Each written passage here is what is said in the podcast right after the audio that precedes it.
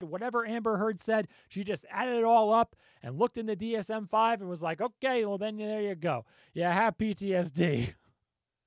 it's not the way you do it. Welcome back to the Schaik Podcast. I'm your host, Derek Van Schaik, and with me, no co host. I think it is clear she is gone and she will never be back. Guys, you scared her off you know, all those times that, you know, some people were saying some pretty mean things and whatnot. She's gone now. Hope you like it. Hope you like it. So we haven't done one of these in a second, and one of the reasons why is because of the Amber Heard Johnny Depp trial. And you may be saying, well, there's a lot of really good things and a lot of interesting things happening, and why aren't you saying anything? And why did you make a video on me? I really want to be able to have all the information before I even decide to make a video. Uh, I'm not gonna just like, just I don't know, just look at things half baked. You know, it's not done yet. The trial's still going on, and you know we still have to hear Amber's side of the story, and we want to hear it just to kind of like make fun of her weird facial expressions that she's making in trial before she was on the stand because more recently she's on the stand and she's going to finish up her testimony i guess monday and tuesday. So next couple days she's going to be finishing it up. So we'll see exactly what it is. But she makes some kind of crazy allegations against johnny depp. The allegations against her uh, that she's making against johnny depp that is kind of ridiculous. And it, it's just so over the top.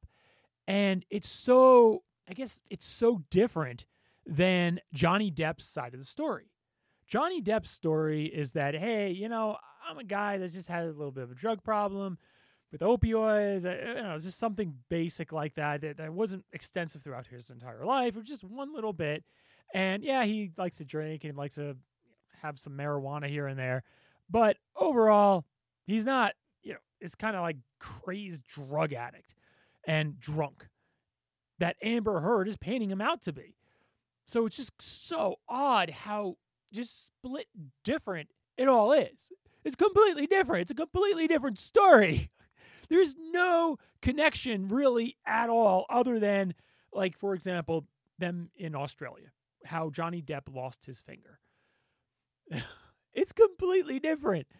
Johnny Depp claims he was just at the, the bar. She threw a vodka bottle at his finger and it cut his finger off. But Amber claims that he probably lost his finger in a fit of rage by like smashing a phone into the wall. For example, maybe Johnny did smash a phone into the wall right next to Amber. Maybe he did that.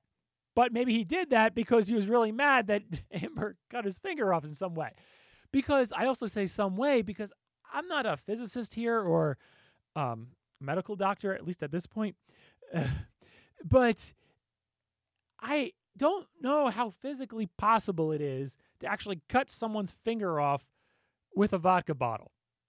Uh, you know, throwing a vodka bottle and it cutting their finger off. Maybe you all have some other experiences or something like that, you know, make more sense, but it doesn't make any sense to me.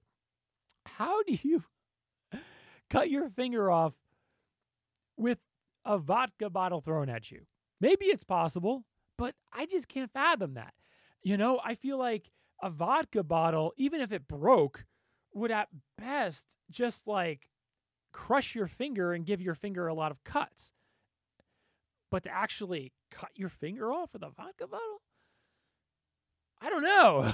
the whole thing is just one massive Hollywood shit show. it's just, it's like, are these people living on the same planet as everyone else? Maybe asking, well, what does the body language say? What? I didn't specifically break down the body language. I was just, you know, watching it like everybody else. Um, I was not like, you know, looking at it very, very, very, very closely. Um, but I will say that specifically with Amber, there does appear to be some embellishment, at least some embellishment going on. Um, there's quite a bit of lack of emotion in some points that you would expect more emotion. I'm not going to get too specific here. Part of the reason why, too, guys, understand something. You know, when I first made my video on my main channel about all this, right? I made my video thinking that this was just some, you know, one or two claimed instances that Amber says that, hey, you know, he slapped me. And then, you know, therefore my claim against him makes logical sense uh, to write that article. Or he threw a phone at me right? I thought it was just a little more straightforward, but this is just one big shit show. I don't know if I want to get involved in. There's a lot that can distort the truth. I want you to all know that. Remember, this all happened about 10 years ago. It's a decade. It happened 10 years ago. This was not like a month ago. Even a month ago, it's hard to remember. Think of the times that you've been in a, you know, in a verbal fight with your significant other. You probably can't agree on everything that just happened even, right? It's just so hard to like remember back and remember back so well, especially when there's so much emotion and you know everyone wants to believe their own side of their own emotion type of thing. So that's all going to distort the truth. I mean, I remember being in verbal fights with my significant others and yeah, sometimes we can agree on things that we just said, like literally like, you know, 2 minutes ago. It's like, yo, you said this to me. No, no, no, you said that to me, but you said that to me first. No, no, you said that. And then even when, get this, one time I remember pointing to the security camera and saying, the security camera, the security camera has audio. Play it back. Play it back. I know, I know I said it. I know I said it like that. I know I said it. We play it back and we still can't agree, even after we're watching it back on what exactly happened. It's because, you know, we all have the different uh, sides of things and all feel different things with different emotions and perceive things differently as someone may say them. And there's also history of what someone would say and how that would impact us and how it would hurt us and how we would feel based on that. Yeah, there's so many variables. Also, there is a lot of drugs involved. There's a lot of alcohol involved.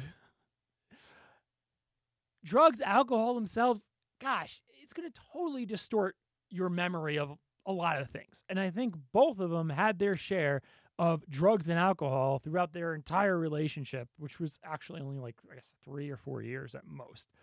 But again, it was 10 years ago too.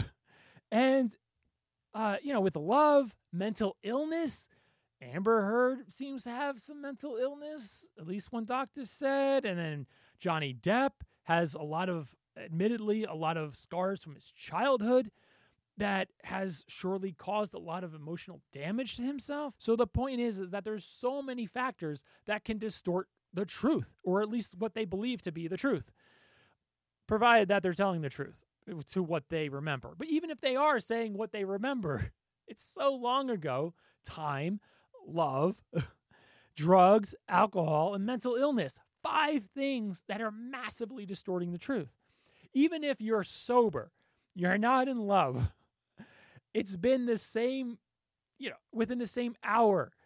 Um, you know, no drugs, alcohol, and no mental illness. Even if all of that, people who get into a verbal argument or you know maybe even a physical ar- uh, altercation, even may not be able to actually state the exact same story. They're going to have different versions of it because they perceive it differently. Going back to what I said about my initial impressions of this type of fight, of maybe just a slap or, you know, a phone being thrown at somebody. I thought it was quite simple and quite, yeah, like kind of trivial ish. But what Amber's claiming is very, very significant, very severe. And believe it or not, I am a professional in the field. So even though I try to make my videos very entertaining and I try to bring that out and not be so boring in my videos, like even though I do come across as entertaining, I have a level of professionalism that I need to maintain.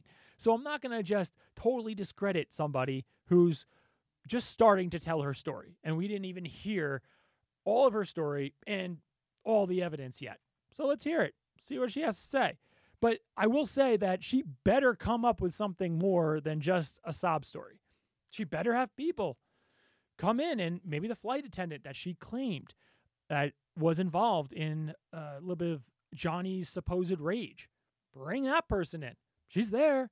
You have flight data logs. You can easily grab her and bring her into court. You have to do more than just a sob story. And if it's just a sob story, basically, then, I mean, come on. Like, what is this? But with that said, I will mention something that's just the reality of the court system is that, you know, these types of cases are really hard to win. In America, you're fighting against the First Amendment right. A First Amendment, freedom of speech. And yes, it does restrict freedom of speech, and you can't, you know, for example, you'll fire in a movie theater. You can't say anything you want, and you can't defame somebody. You can't intentionally harm somebody um, with untrue statements. But essentially, it's her word against his. And maybe, yeah, a lot of people, probably a lot of you all, would agree that, hey, yeah, it seems that Johnny Depp didn't do this. Sure, I mean, that's the court of public opinion, but the court of law is a little bit different. If Johnny doesn't win this case, it doesn't necessarily mean that he actually did it. It just means that these cases are really hard to win. I also want to mention some other things that I've been noticing with the trial. And it is there were two therapists that also testified. Um, so we had the therapist on Johnny Depp's side of the case, which is the plaintiff side, and she claimed, Dr. Curry claimed that Amber Heard had a borderline personality disorder and histrionic personality disorder and no PTSD. That's what she claimed based on speaking and evaluating Amber Heard. That's what Dr. Curry did. She spent, I think it was like two days with Amber Heard and came to that conclusion that she has borderline personality disorder, histrionic personality disorder, and no PTSD. That was her testimony. Of course, the defense was, oh, no, that can't be. So they bring in their own forensic psychologist. And that lady was quite interesting. Her name was Dr. Hughes. Dr. Hughes from New York City, apparently. And Dr. Hughes she um uh evaluated Amber and found that I don't think yeah, yeah, I believe yeah, she did not have uh, supposedly did not have histrionic personality disorder, did not have borderline personality disorder, and she had PTSD. Of course, the PTSD uh, factor is you know, actually kind of important because what that kind of signifies is that oh yeah she actually is going through a lot and she did go through something traumatic specifically with the relationship with johnny depp. So that's why that whole uh, diagnosis is quite important because it you know proves i guess proves you know either proves or disproves whether she had some um, uh, post-traumatic stress what i found was very interesting with dr curry's evaluation of amber heard and that was on Johnny Depp's side of the case. Uh, that was his forensic psychologist that evaluated Amber Heard. Dr. Curry did not completely buy everything that Amber Heard said, but actually had this type of adversarial relationship where she would push back and ask questions and to actually find out if she actually has those types of symptoms, specifically with PTSD. One of the things that I've learned is that a forensic psychologist cannot just believe and buy everything that the subject is saying. In a forensic setting, it's a lot different than in a clinical setting. So if you or I were to go into a psychologist's office and want to talk to them, they would what? They would believe what you and I are saying. They wouldn't be completely skeptical and say, "Oh, you don't, you know, there's no way you're you're going through this and let's try to poke holes through everything you're saying." Right? However, in a forensic setting when you're doing it for the court, a forensic psychologist always needs to keep in mind that the subject is likely going to say whatever is going to benefit them the most.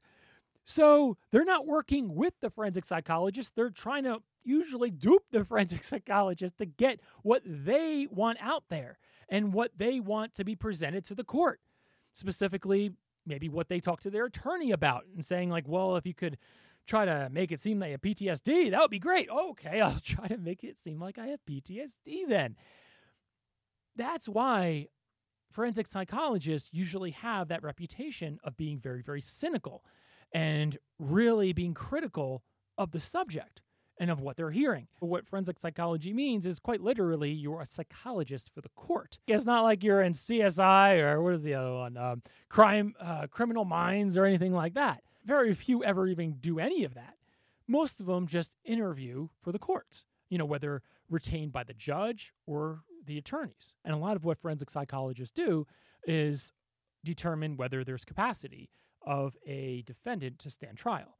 It's usually something like that. With all that said, the point is is that a forensic psychologist always has to be extremely critical of their subject and not take what the subject is saying as the most valuable piece of information, but use it as a puzzle piece to figure out what could be the actual whole story. And that is why a forensic psychologist usually has a reputation of being very, very cynical. Is because they're not believing what you're saying. You know, typically you walk into a psychologist's office and then you sit down with them and then they believe everything you're saying. Point that I'm making is that Dr. Curry seemed to have done it right, where she was critical of Amber Heard's responses and knew that Amber Heard uh, would have liked to be diagnosed with PTSD to substantiate her case. But Dr. Curry seemed to push back and was critical and cynical of her responses and was able to determine once she was critical and cynical of her responses that Amber Heard did not, in fact, have PTSD. However, Dr. Hughes, on the other side of things, Amber Heard's defense side, she evaluated Amber Heard and basically just asked her to check the boxes of whatever she's experiencing and feeling. And of course, it came out that no, she does not have, you know, borderline or anything problems. She has no problems at all. Amber Heard is completely okay. And to top it all off, she is going through some PTSD as well. And when Dr. Hughes was questioned on her examination, she basically said that no, she did not specifically uh, question anything Amber Heard said. Whatever Amber Heard said, she just added it all up and looked in the DSM 5 and was like, okay, well, then there you go. You have PTSD. it's not the way you do it. If you're acting in a forensic setting, you have to be adversarial. You have to question the, the subject. You can't just completely buy everything the subject is saying. However, maybe there is something involving some um, cash. Maybe there's that. I mean, it's really sad, and that that's the part that I don't like about the industry that I kind of work in here. If you really want to find somebody to to say something and you want to pay, you can pretty much do it unfortunately. Not by me. You won't be able to get that out of me. But unfortunately, there's just a lot of people that are just willing to just hey, if you're willing to pay me, I'll will, I'll be willing to say anything you want me to say. Okay, there you go. I did the evaluation. I didn't ask any questions.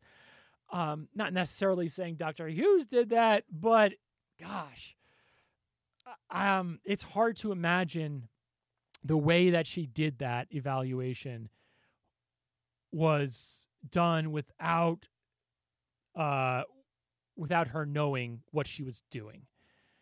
That's my opinion. But you have to be adversarial. That's the big thing. You know, if you're trying to diagnose somebody where it is in their benefit to have that diagnosis, you have to know that they're going to try to do whatever they can to get the diagnosis. Are you experiencing nightmares? Oh, yes, I am. Oh, okay. Are you experiencing flashbacks? Oh, sure, I am. Of course, they're going to say that, but you need to be critical of their responses. What kind of flashbacks are you having? When was the last time of you had one of those flashbacks? right? What was that flashback of? The subject must be pressed on what they're saying because clearly it's in their greatest benefit. Clearly it's in their greatest benefit to have the diagnosis. But in the clinical setting, right, if we're just talking about talking to somebody to try to make them better and seeing what's going on with them, there's no reason for them to specifically, you know, try to get the diagnosis of PTSD, right? No, they're going to be open with you and be like, oh, I don't know. I guess not really. I don't have flashbacks, but sometimes I have a nightmare here and there. The subject is naturally going to be more honest when they know that the doctor is trying to make them better, not trying to figure out what's actually going on and then report that to the court. When Dr. Hughes was testifying, there was just so many odd, odd things that were happening. Um, she had these notes that she was basically just reading from the entire time. Supposedly, this very experienced forensic psychologist, meaning that she's a psychologist with the courts. Apparently, she's very experienced with 50 plus years of experience or whatever she said.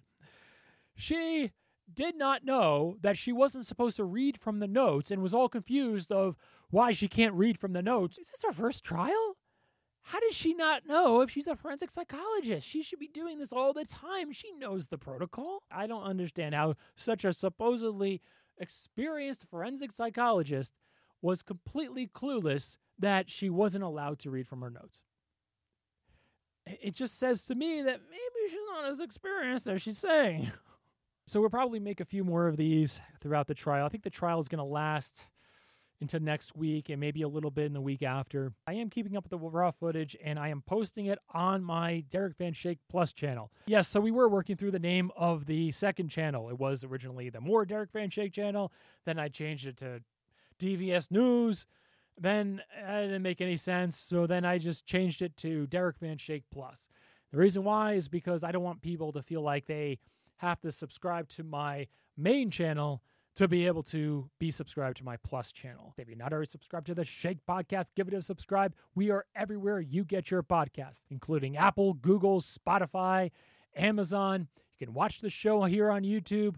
Everywhere you get your podcast, that's where you can find the podcast Shaked. That's what we got for you. See you at the top.